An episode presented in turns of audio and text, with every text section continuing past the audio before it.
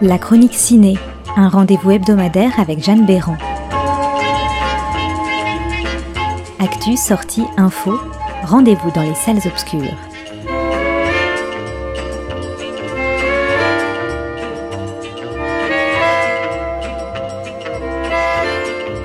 Bonjour à toutes et à tous.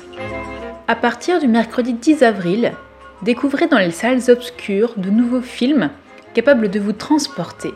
Cette semaine, deux films parlent des années 70 sur deux continents différents. C'est ce que propose d'abord le film allemand Le vent de la liberté, réalisé par Michael Herbig, un réalisateur allemand plutôt habitué jusqu'à présent au blockbuster comique.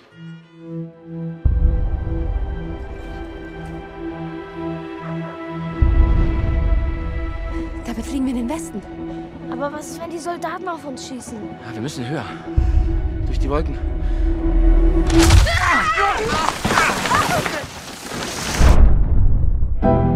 L'action se déroule en plein cœur de la guerre froide. Deux familles ordinaires d'Allemagne de l'Est, les Strelzigs et les Wetzels, rêvent de passer à l'Ouest. Ils ont pour cela élaboré un plan qui consiste en la création d'une montgolfière qui leur permettra de survoler la frontière. Le vent de la liberté est inspiré d'une histoire vraie qui a profondément inspiré le réalisateur, qui avait à l'époque 11 ans et a depuis toujours voulu raconter cette histoire. Entre 1961 et 1988, 75 000 Allemands de l'Est furent emprisonnés en essayant de fuir vers l'Allemagne de l'Ouest, et plus de 800 perdirent leur vie alors qu'ils tentaient de passer la frontière. 200 Meter weiter, die wären drüben gewesen. Die werden dich schön in den Arsch gebissen haben.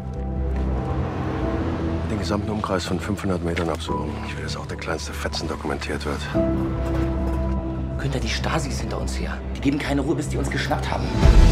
Les familles Strelix et Wetzels sont-elles parvenues à gagner l'Allemagne de l'Ouest grâce à leur montgolfière Il s'agissait de la première évasion de ce type. Ce n'est pas la première fois que cette incroyable aventure fait l'objet d'un film. En 1982, Disney avait déjà sorti Night Crossing, mais les deux familles n'avaient pas apprécié la manière dont leur histoire était traitée, notamment car elle était trop américanisée à leur goût. Michael Herbig a souhaité raconter ce récit de manière plus authentique. Il s'est appuyé sur des informations des dossiers de la Stasi et sur les témoignages des familles pour cela.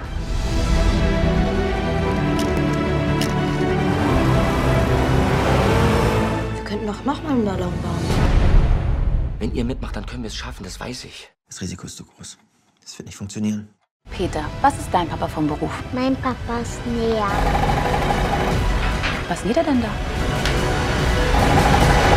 Darf ich nicht sagen. Aber mir darfst du doch alles sagen. Bien que la critique ait accueilli le film de manière mitigée en Allemagne, notamment à raison d'un contexte politique et historique complexe, le public a largement plébiscité le film. Il a d'ailleurs obtenu le prix de la paix du film allemand, dit Brücke, qui est décerné au film ayant réalisé des performances cinématographiques exceptionnelles. Le film La vie des autres l'avait par exemple obtenu en 2006.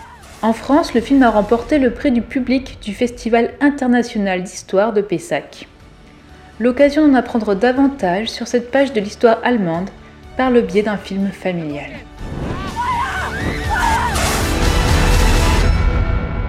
Autre film en salle cette semaine, Les oiseaux de passage, de Ciro Guerra et Christina Gallego.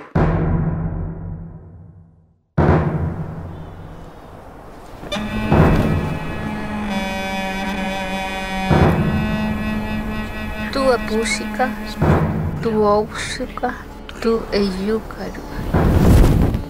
Ces deux cinéastes s'étaient fait particulièrement remarquer à Cannes en 2015 avec L'empreinte du serpent, et le film avait concouru aux Oscars dans la catégorie du meilleur film étranger. Les oiseaux de passage se déroulent dans les années 1970 en Colombie. Une famille d'indigènes Wayuu se retrouve au cœur de la vente florissante de marijuana à la jeunesse américaine. Quand l'honneur des familles tente de résister à l'avidité des hommes, la guerre des clans devient inévitable et met en péril leur vie, leur culture et leur tradition ancestrale. C'est la naissance des cartels de la drogue. House ya. Sukata wa saututa.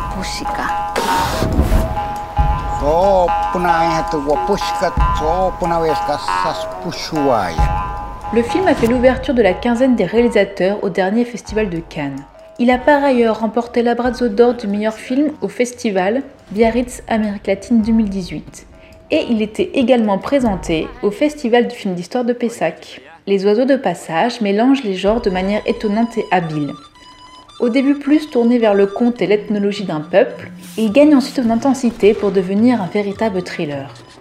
Le film présente un aspect historique important puisqu'il met en avant les croyances légendaires et les coutumes des peuples autochtones d'Amérique latine. En cela, il dissipe beaucoup d'idées reçues sur les narcotrafiquants latino-américains. Il effectue ainsi un véritable travail de mémoire en parlant de l'évolution de la Colombie et de sa situation actuelle.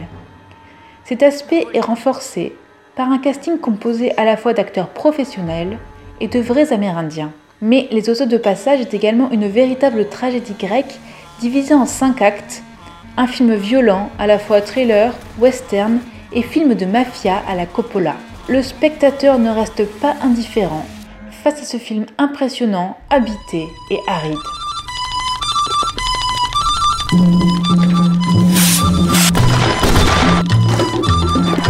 Para eso que es la plata, para gastársela.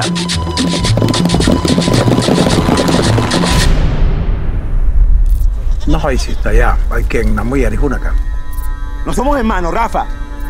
Rafa Enfin, quelques mots d'actu ciné. La Cinémathèque française présente jusqu'au 28 juillet une nouvelle exposition Quand Fellini rêvait de Picasso.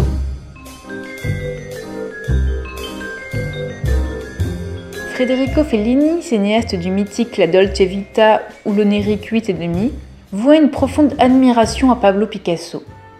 Hanté par la figure de l'artiste espagnol, il co-signa par le dessin les diverses rencontres qu'il put faire en rêve avec le peintre. L'exposition s'appuie sur ce dialogue imaginaire pour proposer un parcours à travers les sujets qu'il chérissait tant l'un et l'autre. Les mythes, la figure féminine, la danse ou encore l'univers forain. Autour du festival, on retrouve une rétrospective de Fellini ainsi que des rencontres et conférences autour du cinéaste et de ses relations avec le peintre. Encore un bel événement à la Cinémathèque à ne pas manquer. Bonne semaine à toutes et à tous et à bientôt pour une nouvelle chronique ciné.